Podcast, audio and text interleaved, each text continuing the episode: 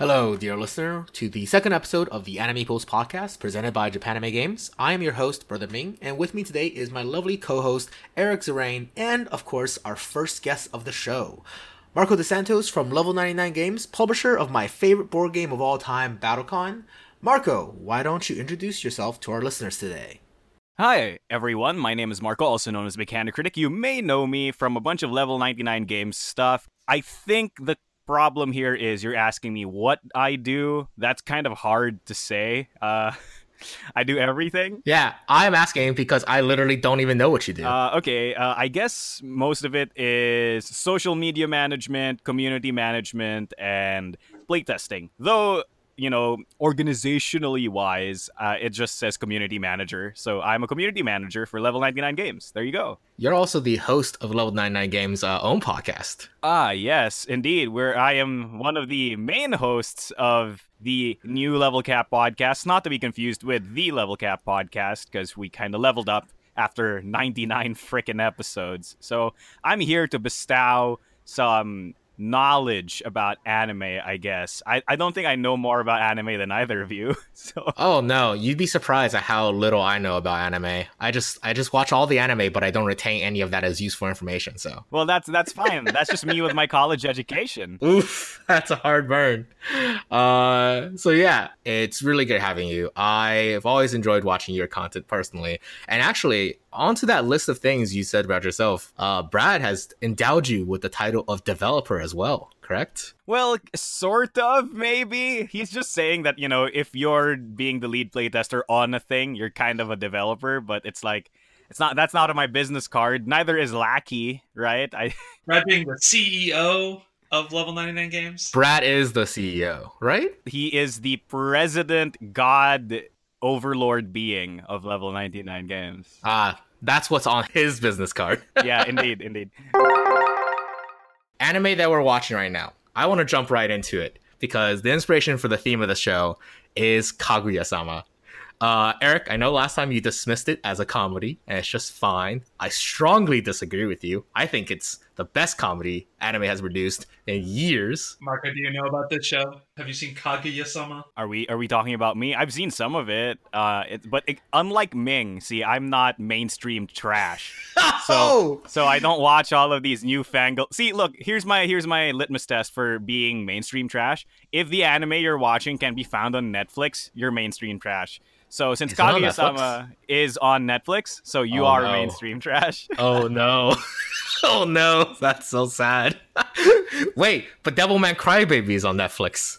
It's still mainstream trash. It doesn't mean Oh. that it's bad anime, right? I'm just saying it's mainstream. I think it's bad. Oh, okay. I didn't like. Did you like uh, Devilman Crybaby? Well, you have to understand that I'm just a sucker for Japanese rap, so it doesn't have to be a good anime. Just give me some Mm. Japanese rap, you know? Oh, I think Evangelion is coming to Netflix, like in the, the coming like month or two. So apparently, if you watch Evangelion, you're mainstream trash. I mean, at this point, Evangelion is the epitome of like uh no offense, but like it is the pretentious highfalutin mainstream anime that you pull out if you want to seem Yeah. smart, right? That's how it used to work, oh, you only watch Naruto. Well, I've watched Evangelion. I disagree greatly with that statement. Everyone and their dog has watched Evangelion, man. Yeah, 10 years ago when we were back on the forums, on the BB boards, and we were posting up about our sick anime takes, yeah, everyone there had seen Evangelion. that's true. Ten years ago, that was how it was. But you talk, a- anime is like rapidly expanding, and these new fans, like new members of the community, they're not going back and watching old recommended shows. Until it comes to Netflix. Then then it becomes mainstream trash, right? right now, it still has some uh, modicum of uh, hipster. It's it's the Black Mirror of, of anime. It's it's the show that you pull out to seem smart when it's just also garbage. I mean, hey, hey, that's not that's not trash on Black Mirror. I will trash much, on that okay? show all Like, day. we're the kind of people who trash on shows like Black Mirror, but then spend our nights like watching Pop Team Epic, which is not of any like No! you know intellectual stimulation whatsoever. okay. Well, if you haven't seen Kaguya-sama, to catch you up, it's a it's it's a romantic comedy. Where's the romance? Show it to me. it's a romantic comedy. The romance, guys, you're it's it's between the main characters and gambling. That, that's the romance. No, no, you're thinking Kakegurui. Oh, you're right. That has no romance. Kaguya-sama, Love is War, is currently airing, and it is a romantic comedy basically where if you had L and Light from Death Note, except they were a boy and girl pair who were both on the student council and were in love each other, but they refuse to confess their love to the other first because in their minds, the first person to confess loses because then the other person is in a position of power going into the relationship. Mm, so mm. the entire premise of the show is these two people going super in depth of like next level analysis of uh trying to outsmart and outmaneuver the other person to get them to confess to them first. It's hilarious. It's very it's very uh I want to say it's smart, but it's really dumb. Uh but they make them look smart. Don't forget that the most important part of this show is a certain pink-haired girl with a yes. Chika yeah. with amazing dance. So, not just the dance man, but she's she's the reason the show works, right? Because it's like Yeah. if it was just the two smart people, it wouldn't work. But because Chika's there to be dumb twenty four seven, You can't have comedy without a straight man situation. Like that's just all anime comedy at this point. It's like, oh, there's a couple straight men, and then there's the wacky people, and so then they throw in the wacky people into the scenarios to generate quote comedy. Well, the reason why Love is War is the best anime comedy to come in years is because of its self awareness and the memes. Man, this show has generated so many good memes. R slash anime memes is just dominated by it because this show like knows what its meming audience wants and it just caters to it so hard. I it's mean, amazing. look, you got to give people what the people want, right? Cute anime girls that act dumb. exactly. The show has no no ecchi fan service. It's just a meme fan service. You know, there was a there was a really dumb thing I saw where that screenshot of I raised that boy, Yeah. and then and then it just says there like my pee and then it's like hentai I'm watching. It's like I raised that boy. yeah, I saw that. That was a good one. It's so, there's so many good memes. But okay, so in episode nine, Kaguya gets sick because she stands in the rain and she becomes a little cat, 10 year old, and she's adorable and takes over the internet and becomes best girl of the season. Chika wants to go visit. So they play a game of memorization, which is a classic card game where you just match up cards by their number. And Chika is not above cheating. So she uh, tries to put the cards in uh, different direct uh, angles based on their face value. Mhm. So in like a clock face type of way. So she picks up a card. If it's a six, she puts it back down face down, but pointed in six o'clock direction because the backs aren't symmetrical. And so the president catches up on this and then uses her own cheat against her and beats her. nice. And then he reveals her cheat at the end in like a gotcha moment. It's like, ah, I knew you were cheating all the time, but I used your own trick to beat you. Uh, and Kaguya-sama just pulls out a total JoJo's moment of like, it's not cheating if you don't get caught. yes. And this happens in anime all the time, I feel like, you know? Uh, so a couple the top of my head, Kakegurui is the one that comes closest. Uh, but there's also like Kaiji, Liar's Game, the one you've been recently really into, One Outs. Ooh, one outs. Yeah. Okay, so uh, so this there's this one episode in One Out. So, so for people who don't know, One Out is basically a baseball manga where the main character is a chronic gambler and he spent like what years in a gambling pit that essentially had a pseudo baseball game called One Out, where it was just a pitcher versus a batter. Somebody throws the baseball, and whether or not the batter hits it is essentially what loses or wins the game, right? So it becomes an incomplete game of like bluffing and faking and reading people because you only have one shot, right? One pitch, mm. that's it. So what happens is uh, he ends up joining a minor league baseball team as their lead pitcher, and they're. I kid you not. So so he he becomes part of the team, and his contract is that every time he outs a batter, he gains five million yen, and then every time he gives up a point to the opponent team, he loses 50 million yen. So there's this entire scene that happens that really blows my mind because in the first three innings of the game, he gives up over 15 points to the opponent team. And so the manager's like, oh, yes, you've given up 15 points. That means that's times 50 yen. It's like, oh, it's over a billion yen or something. Aha, you're poor now and you'll be my slave forever. And stuff like that, right? Because the manager hates uh, the, the main character. His name is Tokuchi. Uh, so Tokuchi is Tokuchi's so chill. He's like just purposely giving them points, and nobody understands why. He just randomly calls for timeouts at times that don't make any sense. He takes forever to do pitches, so people are like, "Oh, Tokuchi's having a bad day. You know, he's he's not playing properly. He must be tired because he's been playing so much." And then he keeps doing it and doing it, and the enemy team starts wondering why, why, why, and then he's like, "Wait a minute." When is he taking the breaks and timeouts? And then he notices that Tokuchi keeps looking at a watch before calling for timeouts, which means that he's calling for timeouts at specific times. He's wondering why, why, why. And then one of the opponent players says in like a you know a throwaway manner, it's like, oh, maybe he's gonna miss something on TV, and that's why he wants to take breaks at specific times. And then the the lead player of the enemy team goes, the TV, and then he runs to the nearest TV, and he's like oh no, oh no, he runs back to his team. He goes like, everyone, you have to just swing the bat, get strikes, and let him strike you out. Let him strike you out. Like, like don't don't let them do balls. Don't let them delay. Don't let them time out. Swing and strike out as fast as humanly possible. And his team's like, what the hell are you doing? How is that even a valid strategy? and then he's like, "There's a typhoon coming," and he knows that it's about to come. and if it rains so hard, they'll cancel the game, and a canceled game means all of our points go away. And then he's like, and then Tokuchi just stares at the entire enemy team and smiles, and they're like, "Oh no!" And they all lose their minds. What? so apparently he watched the news, knew there was a typhoon coming, and has been purposely delaying the game by striking people, by literally letting oh people God. ball and score and whatever. And the best part is this: the enemy team now knows that they have to call time as soon as possible, so they try to strike. Right? They immediately mm. swing and strike. But then the entire next episode is just who can break the rules the best because Tokuchi's like, oh, so you're just gonna strike on every one of my shots. All right, then I'm just not gonna throw the ball. And then they're like, oh no, he's not gonna throw the ball. He's gonna delay more time. Then what do we do? And he's like, oh, I know now. So even before, even if he doesn't throw the ball, like one of the other players of the. end.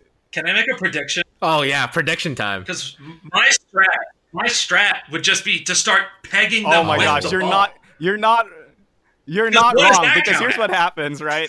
Uh, so the enemy team just goes like, "Oh, okay, I'll throw my bat or something," and then like the ref's like, "That's a foul, you're out." And like Tokuchi's like, "Oh, what do I do? What do I do?" So he's like, "Oh, I know now," and then he throws the ball at the opponent pitcher, and he's like, "That's a ball." so it's like it's just they just keep cheating and cheating and cheating on top of each other. And it, it's just the most atrocious thing you'll ever see. Of course they end up winning in the end. Not even the, the game doesn't even get delayed or canceled because the manager pulls some strings to not cancel the game. And then tokuchi's like oh so now that the game's not canceled but the opponent team doesn't know that that means they're just they're just gonna keep giving up outs and we're just gonna win because we're they're not gonna even try to score anymore. It's pretty great Genius. Absolute genius. genius. Oh man. Uh, yeah, this is yeah, that's what I'm saying. So many of these uh oh just I do love this genre of set up intricate rules to games and then every the whole premise is just how to break them. Like if you watch Kakegurui, right? It's every every episode is like it's like Monster of the Week but Game of the Week uh show but it's they go pretty in depth of explaining a very complicated and somewhat unique gambling game on some of the episodes, and it's just like, okay, but now ignore the rules because nobody's gonna play by them. it's just yeah, it's great, absolutely true. So, which leads me into the topic of why I wanted to bring this up in anime, because as anime fans, I am not ashamed to admit I I wholeheartedly subscribe to Chika's philosophy of it's only cheating if you get caught. And uh, I'm not above a little bit of card stacking in my games. I'll admit that. And I mm-hmm. want to know if you guys are as well. So that's a complicated question. So back in my back in my younger days, uh, me and Ming used to play Yu-Gi-Oh a lot, just a whole lot of Yu-Gi-Oh. And being the arrogant kid I was, I for some reason, well, I mean I know the reason, I felt that I deserved to win. and so when anything went awry, You're the main character. right, I'm the main character. Right, I'm a, I'm in high school and I'm the main character. I deserve the win. So that's how my brain rationalized it at the time. And like, so I would, I would, I, you know, I was in Magic Club in high school as well. So I knew a lot of magic tricks. I knew false shuffles. I knew all this like technique to get around these things, and I would use that. Nowadays, I realize, wait, what's even the point of playing if I cheat? Like, I don't even understand. Like, what was I even doing? I came to this for a fair game, and then I cheated the win. Why do I get any enjoyment out of this? and I think back on it, I'm like, I'm such a stupid child. makes, me, makes me feel so bad. I don't feel bad at all. I thought it was fun. I think get, uh, cheating and not getting away with it was in of itself a micro mini game and playing competitive Yu-Gi-Oh. I remember the day we were playing. You and I, we were playing Yu-Gi-Oh uh, in a car in the back seat, and because you have to cut each other's decks after certain things, like you like you uh, golden sarcophagus. You start your deck and then you hand your deck to your opponent. They cut it, and I remember I needed, I needed just a field clear and Eric stacked my deck and put Dark Hole on the bottom. I got the deck back because I get to shuffle it again, and I saw it on the bottom, and I immediately stacked it on top. and I got it in my hand, and I played it. Oh and he my got so mad. He was like, "Bullshit! I put that on the bottom of your deck." The double cheat. You cheater! Got you. so I mean, yeah, I subscribe to the Kakegurui Chika philosophy. The uh, the loser who let himself get cheated is at fault. Uh, but no, no, no. I agree. Maybe in, in modern board games nowadays, when I play board games, I certainly don't cheat. Uh, just because I'm better than everybody I play with, so I don't need to cheat. Oh, the shade. Holy heck. You know, oh my god. My philosophy is a bit different. Um, because there's a there's a certain set of like if you've watched extra Mm. credits, they do this really cool episode on I remember. I know exactly what story you're talking about. Yeah. yeah, on rules, right? And what rules necessarily Mhm. mean. And there's a difference between written and unwritten rules. And I feel like I'm not okay with cheating that directly goes against written rules, but I am totally okay with cheating that doesn't necessarily go against unwritten Right, rules. it's you know what I mean? So um If you get caught doing something, Yeah, there's yeah, a penalty. That essentially doesn't mean that it's against the rules. It's just that there's a penalty for getting caught. Exactly. And that's that's totally fine, right? But there's also the unwritten set of rules that you can just go against because it's not necessarily, you know, against the rules to do them. It's just that people don't really consider it. So, like what happens when I'm playing chess and I just decide like, "Ah, I'm losing. All right, I guess I'll s- haymaker my opponent in the face," right? Like like that's Right. not in the rules of chess. There is no rule that states like you can't haymaker the opponent in the face, right? But in, in a non-tournament setting, like people can't say that you broke the rules. You probably broke the law because you just assaulted someone. But like you didn't break the rules of chess. You know what I mean? So I'm kind of okay with rules like that. Uh, I, I'm a kind of player who likes taking my advantages from things that aren't necessarily advantages or actions that the game deems to be legal. Yeah. So like the Chika example, where you're playing memorization, where you pick up a card, and the goal of the game is to memorize the cards, right? So you can match them. When she places it back down, placing at an angle that gives her a reminder of what that card is. Would you consider that against the The rules as written and the unwritten Right, right. rules, right? what would you categorize that? See, that's an unwritten Mhm. rule, right? Like that they didn't say in the game that the cards have to be placed in a specific way in a specific order, right? So that's an unwritten rule, but it's just that everybody in their head thinks, "Huh, then the game would be pointless if you could like mark the cards." So therefore it should probably be that I can't mark the cards. But it's not written anywhere in the rules. It's just these assumptions that people make that allow that limits their well, creativity in winning the game. You know what I mean? Uh, okay, so uh, I have actually a really good example of this uh, in a real modern board game, uh, Codenames. Uh, when me and my friends recently played it, I actually didn't even come up with this. My friends, uh, who I no longer play with because they cheat, came up with this method of because you get one word and one number. uh, if that word simply dictates location rather than meaning, you can actually use that to draw which cards you want your team to pick on the board. Mm. Which, so for example, instead of saying, you know, a bug three, like three words that relate to bug, uh, but you want to want to just pick the first three cards, you say first three. Uh, which I, Yeah. I like, I, I saw it. It happened in front of my eyes, and they won, and I was like, well, it's not in the rule book that you can't do this. So I guess you're right. and I and then I left Nashville and I don't play board games with them anymore. Ah, yeah, because they suck. I mean, Eric, have you experienced something similar, right? Because when I played Taboo, I had something similar where my brother and I play this niche game called League of Legends that nobody knows about. Uh, but when when you're with your uh, relatives who don't play video games, like every game of Taboo was just so easy because you could just relate it to a topic that nobody else. Well, knew. they can do that with things that you don't know, right? So if you know games and anime, then they should have a team that knows music or uh, you know movies. It's not your fault that they have no hobbies. like, I, that's definitely not cheating. The, the the card thing in the memory game is cheating. Being just better than them at taboo is not cheating.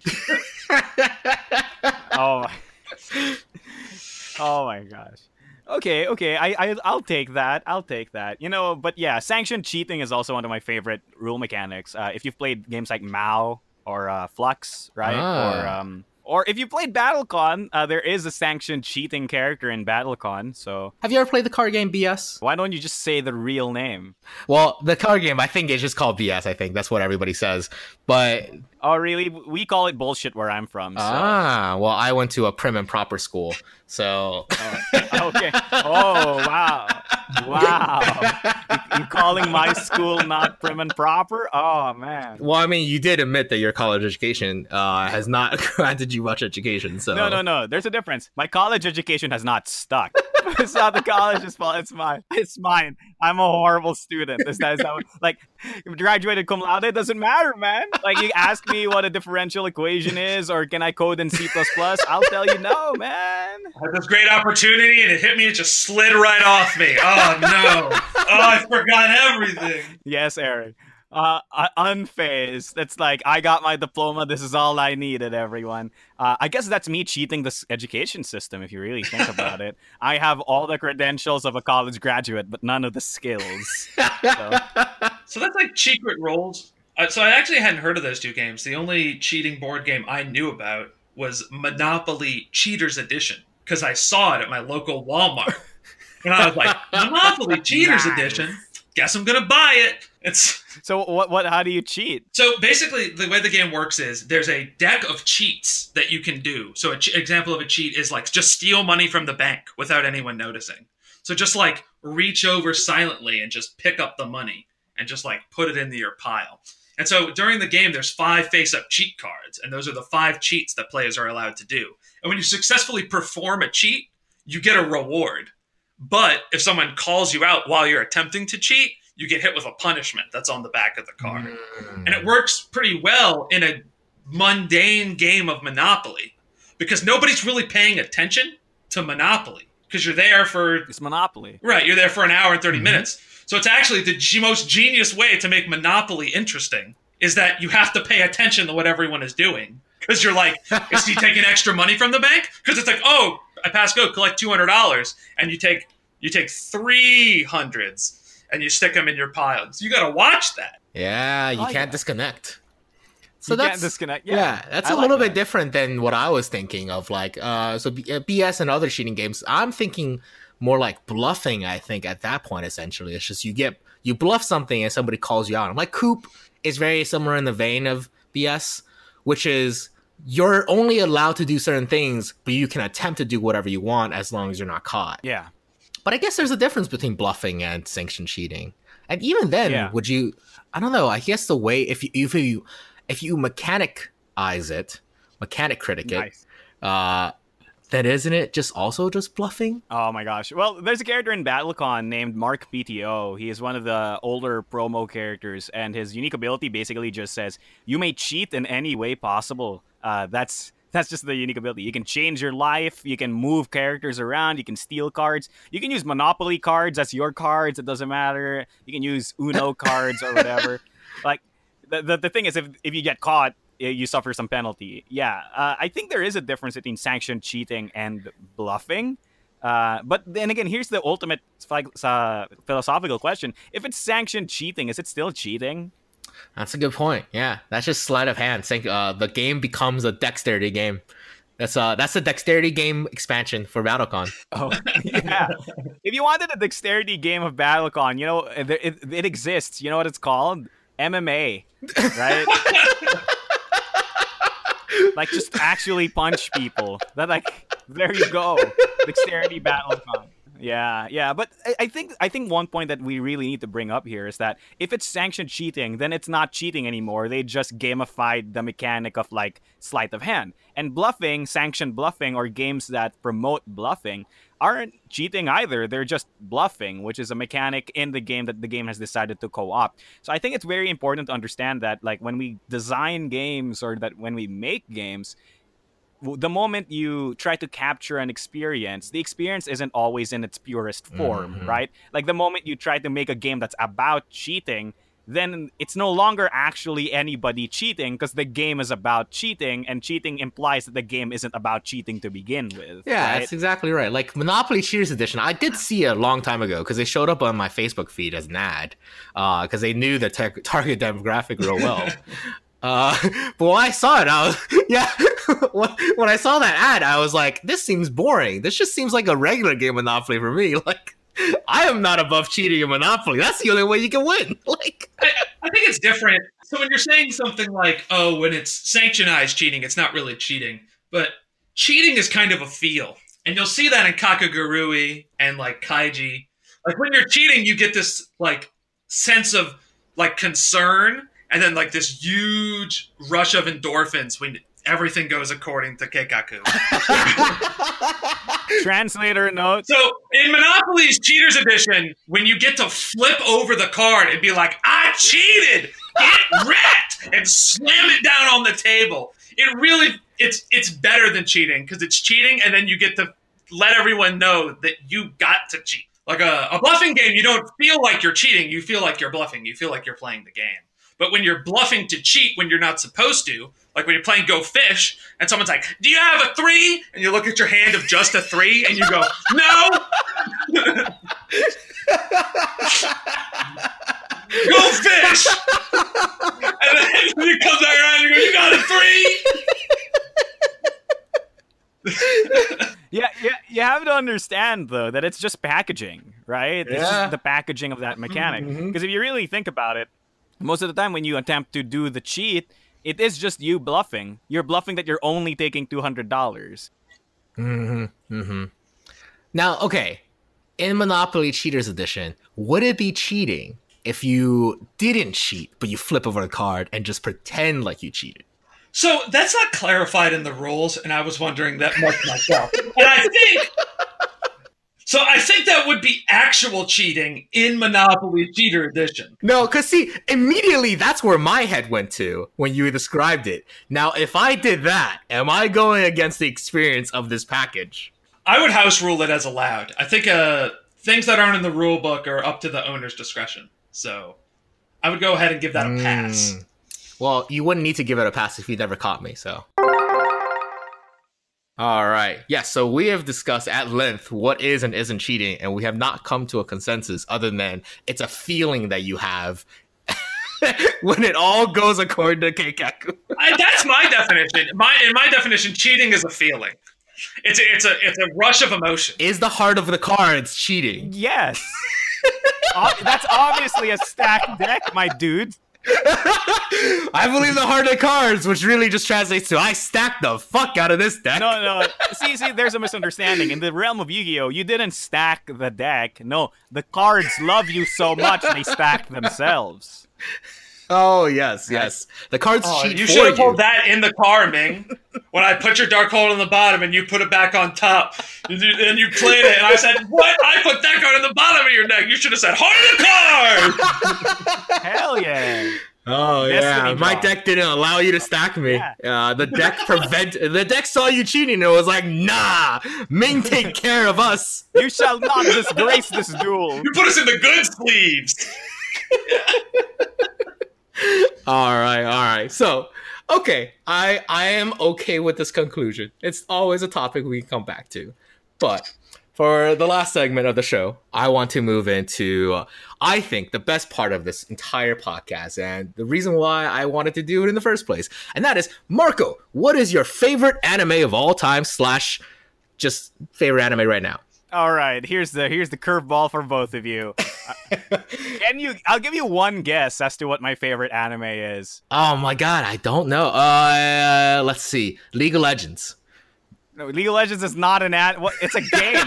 what the hell are you? League of Legends trailer. The Le- trailer two. Trailer number two came out in 2018. Yeah, that League of Legends trailer about the esports LLC, where like there was an actual anime music video or whatever. No, Actually, there is there is an actual League of Legends anime made in China. oh, I'm so done. I'm. I, yeah, I there's love like it. it's like six episodes long. Uh, it's only voice acted in Chinese, and it's just about a kid who really likes League of Legends in college. that sounds amazing to me. I, it's, I, I it's to very cute. that sounds It's alright. very very cute. Okay, here's the curveball.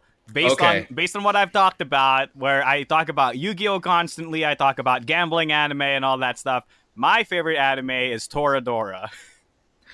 Oh my!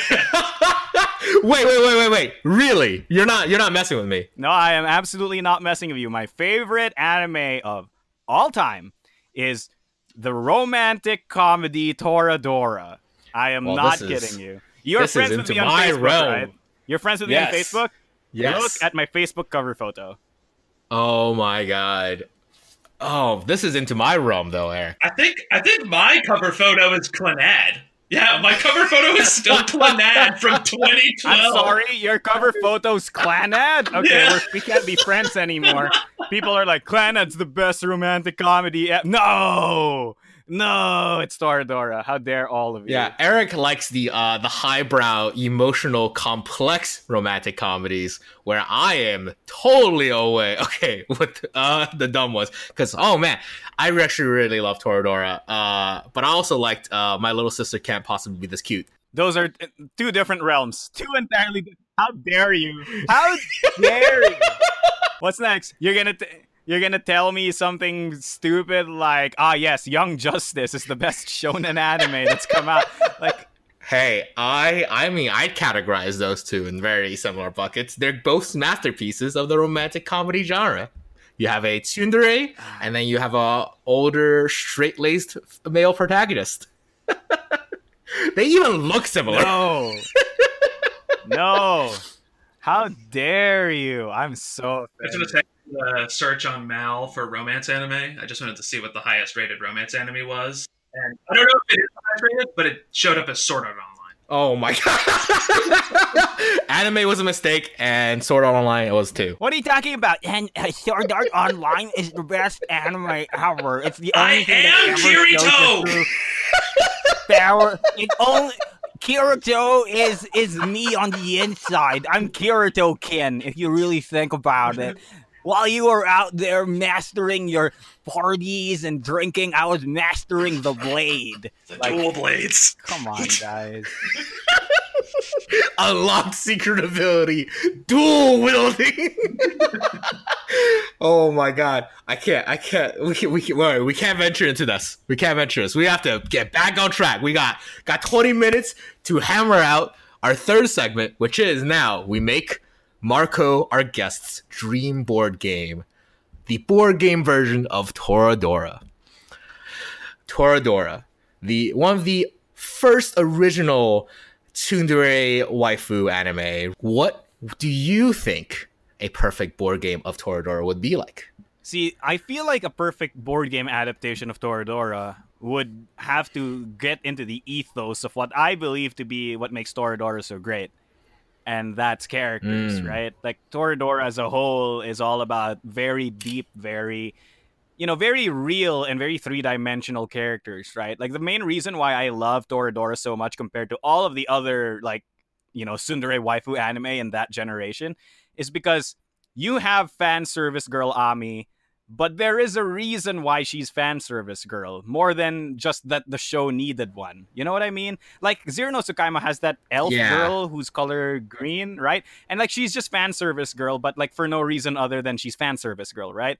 But Ami is fan service girl because she uses her sexuality to manipulate people, because she feels insecure about herself, because she feels like that's the only way she can ever exert power over others, because she's never had friends, and so on and so forth, right? Like there there is a reason why these characters act in the archetypal ways that they do, right? Minori's Genki girl, but like there's a reason why she's Genki girl, and it's just a mask that she puts on because she can't survive without it, and you know, right? It's a good show. No, yeah, yeah. Now that you're mentioning these things, it is it is heads above shoulders. It's actually the first anime me and my girlfriend of eight years watched together. Actually, Yeah. Like on the surface, on the surface, right? It just seems like some sort of weird romantic comedy with all these archetypal characters, but they are there is a reason they all act this way. Right? Like even they they even eschew the entire harem part of it because even though so many girls end up liking him, uh Ryuji only likes one girl and then he changes his mind once. That's it. It it never becomes about oh I don't know who to choose. Oh there's so many cute waifus. Ah, right? Like Ryuji never experiences that. All he wants to do is clean, study, get with the girl that he likes, and then the girl that he likes changes as he realizes the difference between infatuation and romance and love. Right? So what's my perfect game? It has to explore the characters of Toradora in a, in a way. So I guess it has to be some sort of weird visual novel with some cool mechanics. A visual novel board a visual game. novel board game. Yeah, so maybe uh, my idea has something along the lines of like the it's like some sort of weird Euro game where you accrue relationship points with characters and you unlock story beats with them as you go through it or something like I that. I always have found um, board games that explore relationships to be very, very weird because to gamify relationships is always usually the first thing that usually happens is to put a track or point or track system, you know, progression system on a relationship, which I've always felt like is just incorrect. Like it just doesn't make any sense. Like you can't quantify relationship in in that in a meaningful way, right? That way, which is like why I think like visual novels has always done it so well because there's no points in visual novels. There's just good ends and bad ends and choices that you make along the way that lead to those. Which I think I think if we had to if you had to have a board game that emulated characters, uh maybe a single player experience where it is, you know, have you ever played any of those uh crime board games? Uh like uh Lucky Duck Games has a really good one called Chronicles of Crime. Uh, there's another one by Portal Games called Detectives, which I didn't think was as good. But essentially, it's you know you have all these story beats, choose your own venture style. You draw cards. The cards tell you you can go to other cards, and you have to spend points, right? Resources, either time or like money, to like access more cards uh, on the story path. Oh, I like that. Yeah, so something like that. You know, you have um, a certain amount of energy, and uh, you know, you start off with your first card. You wake up in your bed. You're late to school, and your toast uh, is right next to you. Right? What do you do? You spend one energy to round the door with the toast. Spend zero energy and just be late.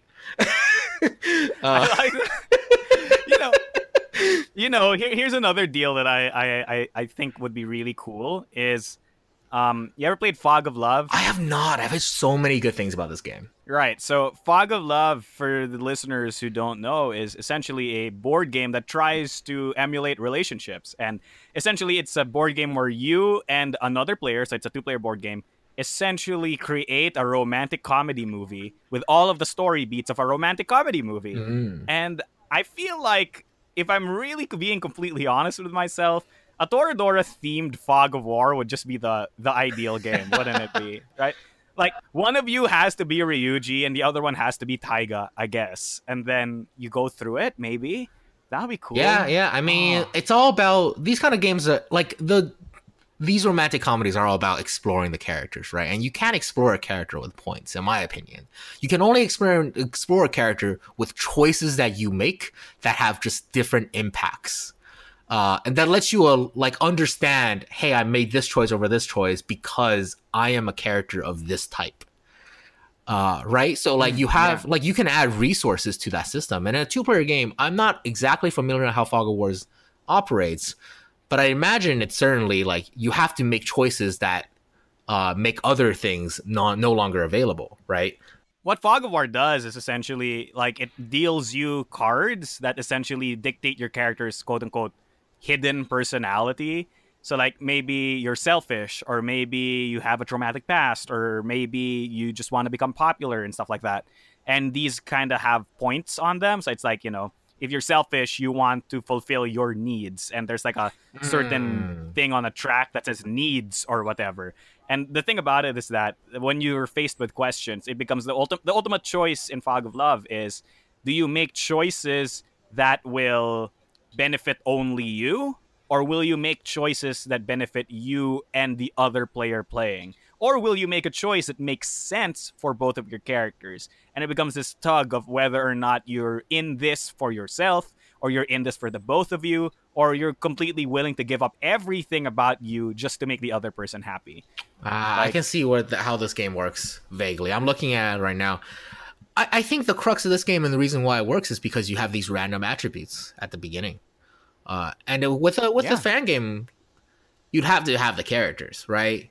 So you wouldn't be able to truly incorporate like you can't just deal a set of random attributes to the Taiga player. Taiga is Taiga. Well, you could probably do like, you know, you deal you have a set of random attributes that are all Taiga, Mm. right? But in certain games only some of them matter, right? Mm, Fair, fair. Is there a game that where you play a matchmaker? I don't.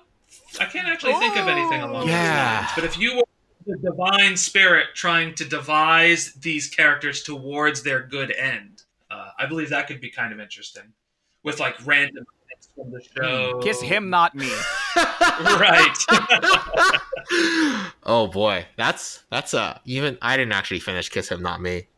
Uh I mean, all you need to know is the premise, man. All you need to know I is watched the like the first four episodes. I was Ah. into it and just it just got really boring really fast. So I, I, I feel like Eric's right, right?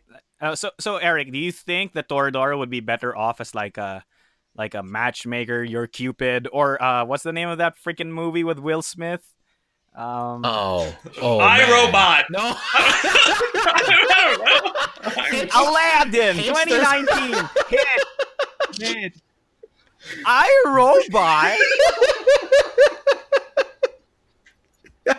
Eric. There was a silence, and I was like, "Oh, it's the first Will Smith movie I can think of." Ah! And I first thought of Men in Black, and I was like, "No, it's not that one. I'll just say the second one that comes to my mind." oh man. All right, here's here's scratch everything. My favorite anime is actually I Robot. Okay, okay. There's actually there's actually a board game on Kickstarter back in early April 2018 called Notice Me Senpai that that had 19 backers. I was one of them, uh, and didn't fund successfully. Uh, but the premise of that game was uh, basically matchmaking. There was a bunch of senpais, and you're trying to matchmake the senpais with uh, your character. Uh, but I guess it's not really from the perspective of God. So if we're saying uh, Toradora, okay, okay, so we're moving in the direction of either a one or two player game, maybe cooperative, and you're just trying to make sure Taiga and Ryuji end up together.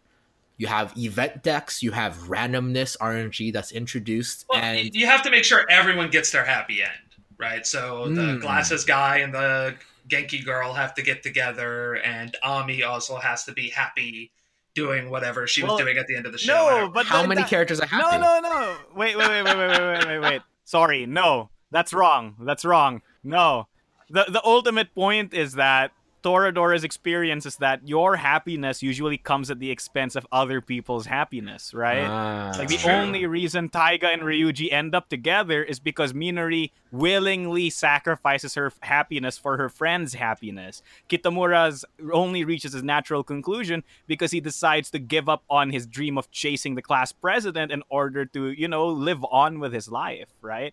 Like- Hmm. like I don't think it should be a game that you keep playing over and over again. I feel like it should be a game wherein like you spend a lot of it doing what you're talking about, like you're trying to make everyone happy, trying to gather everyone's happiness. But I feel like the conclusion of trying to make everyone happy should be that no one ends up being happy. And that trying to go for your own happiness makes your friends miserable. Because that's literally what they do in the show Yeah. right? They elope they run away together and it ruins everyone's time. Minori gets depressed ryuji's mom freaking realizes that her son runs away from home and it's like they they they it's it just ruins everybody's lives when they decide to do it in an immature way so i feel like that's something you should try to under try to capture in that game right like you can't make everyone happy. Certainly for that, then everybody essentially has to be a different character. It can't. It, it would be one of those work together so somebody wins, or don't work together and everybody loses. oh i like that so you're all you're all trying to achieve your happiness in some way but then like somebody ends up being happy and everybody ends up being miserable as a result because usually that's how real life is there has to be a winner there has to be a loser right Right. So it's like you know, Dead of Winter, uh, for example. Everybody has your own your own hidden objectives, but and there's zombies and there's zombies. okay, no, Dead of Winter was a bad example, but you have your own objectives. You have your own character. You're representing a character in the world. For example, if you're playing the mom character, you know, there's a direct uh, inverse relationship to the distance of Ryuji uh, and someone else and your own happiness. You can affect that to make yourself happy. And so at the end of the game, perhaps the mom is the winner and everybody else is unhappy. Maybe somebody else gets to be happy too. Uh, maybe there's one or two players who can win, but ultimately the idea is that in that situation, if everybody just keeps undermining each other, nobody can win. Somebody has to give up at one point. Oh, that sounds so good. Because I'm a sucker for those game experiences where you play them and they make you realize something about yourself or something about life, right? Mm. And if you're so entrenched in winning this game that you realize that the only way to win is to make your friends suffer, then you realize, oh, shucks, I'm a selfish asshole person in real life too, aren't I? right? Yeah. Well, I think yeah, it could be just a straight up a game at the beginning where it doesn't tell you that you're all gonna lose if you don't work together, but it just says, "Hey, you have your own victory condition. Play the game." It, could be an organic experience of finding out that oh, if I just keep, if everybody just keeps going for their victory condition, we all lose, and that's just how it is. And somebody eventually, the only way somebody wins is somebody just at table matures up and says, I, I, I volunteer to lose so that somebody else can win. Oh my god, this that sounds amazing to me. Eric, would you would you buy this game? I definitely want to buy it because it doesn't have monetary uh, replay value. Yeah, I wouldn't. But as a Brother Ming Productions print and play game that I don't have to pay any money for, Hmm, I might be interested in a play session. that's true. All of my games are designed to be only enjoyed once. I guarantee. Because once the novelty wears off, Because once the novelty wears off and you realize that I'm just one person and nothing is balanced, there's no replay value to be had. Uh, but to be fair, I do feel like that's a space in board games that isn't explored much. Board games Yeah. that end, you know, board games that have a natural conclusion. Well, that's not true. And- there was a whole generation of uh of oh what were they called um Legacy games. legacy games. Yeah, they they ended. It just you never got there because it took too damn long. Yeah, exactly. No, but that's what I mean, Yeah. right? Like, like it's it's not something people really think about when they buy board games. They want board games to be endlessly replayable. But if you really think about it, how many times you, have you played every copy of a game in your freaking collection? right? Twice, thrice, Basically, right? yeah. Yeah. So it's like, why are people so scared to buy games that will take them seven sessions to finish? Right? It's like such a weird space that we fail to talk about. Yeah, But uh, I think we're running on Yes, time. we are. We're right around an hour, but we've come to a very nice conclusion of what a game about Torador should feel like, and I actually kind of like it. I might actually steal that idea for something, uh, maybe something more modern. You can't do better than Toradora. Or uh, Brother Ming Games TM TM TM. If you steal this idea, it's illegal and oh, oh yeah, oh yeah. Says the guy who literally has DMCA's gets his neck. but all right, Eric. Cease and desist, Ming. Cease and desist. Yeah, I'll issue a cease and desist. Give them a taste of their own medicine. Reggie retired to try and find Ming. Oh man. All right. All right, Ming. If, if the moment we wake up tomorrow and we find out that you've been killed by the Disney mafia for DMC claims, This is why I'll never make a Kingdom Hearts fan game, despite how many people ask me to do. I'm just like, no, I'm not touching that. obviously, just no. That's easy. Just Kwangdam Hertz. Kwangdam Hertz. It's about Oras and his Yeah, friend uh, Fugi and Naldo. Fork blades. uh, instead of key blades, it's all fork blades, and you have to uh, uh, eat the s- Eat the hearts! Eat the hearts! eat your salads. Oh right, man. right, right. Uh, Yeah, and it's uh, yeah. You visit wonderful worlds like Shrek. I don't know. eat the onion. Peel the onion with your fork, fork blade. There's layers. There's Oh. lots of layers in this game, you know, like onions. Oh my god. All right, well, dear listener, thank you so much for tuning in to this week of uh, the uh, Anime Post podcast presented by Japanime Games. Uh, thank you so much to Marco De Santos, our lovely, lovely guest. Uh, Marco, would you like to take us out with any uh, shameless plugs you have? All right, here's my shameless plug. It plugs into a 220 volt out outage. No, just kidding. Uh, I'm Marcus Santos, also known as Mechanic Critic. You can find me on the official Level 99 Games YouTube channel. You can also listen to me on the new Level Cap podcast. Just search for the Level Cap podcast on any podcasting app. And uh, you can also read my Space Jam fan fiction on marcospacejam.com. Thank you again for listening, and if you made it this far, be sure to check out Japanime Games' current Kickstarter, which ends in 24 hours, the Domina Anthology, a collection of gorgeous anime board games designed by Yukinori Ohashi, a beloved game designer who originally published these games in Japan under their own company, Domina Games. Finally brought to English by the incredible team at Japanime Games, don't miss out on this wonderful collection. If you enjoyed this podcast, be sure to give us a like, leave a comment, or follow us on social media at Brother Ming Games or Japanime Games. Thank you again for tuning in, and I'll see you next time.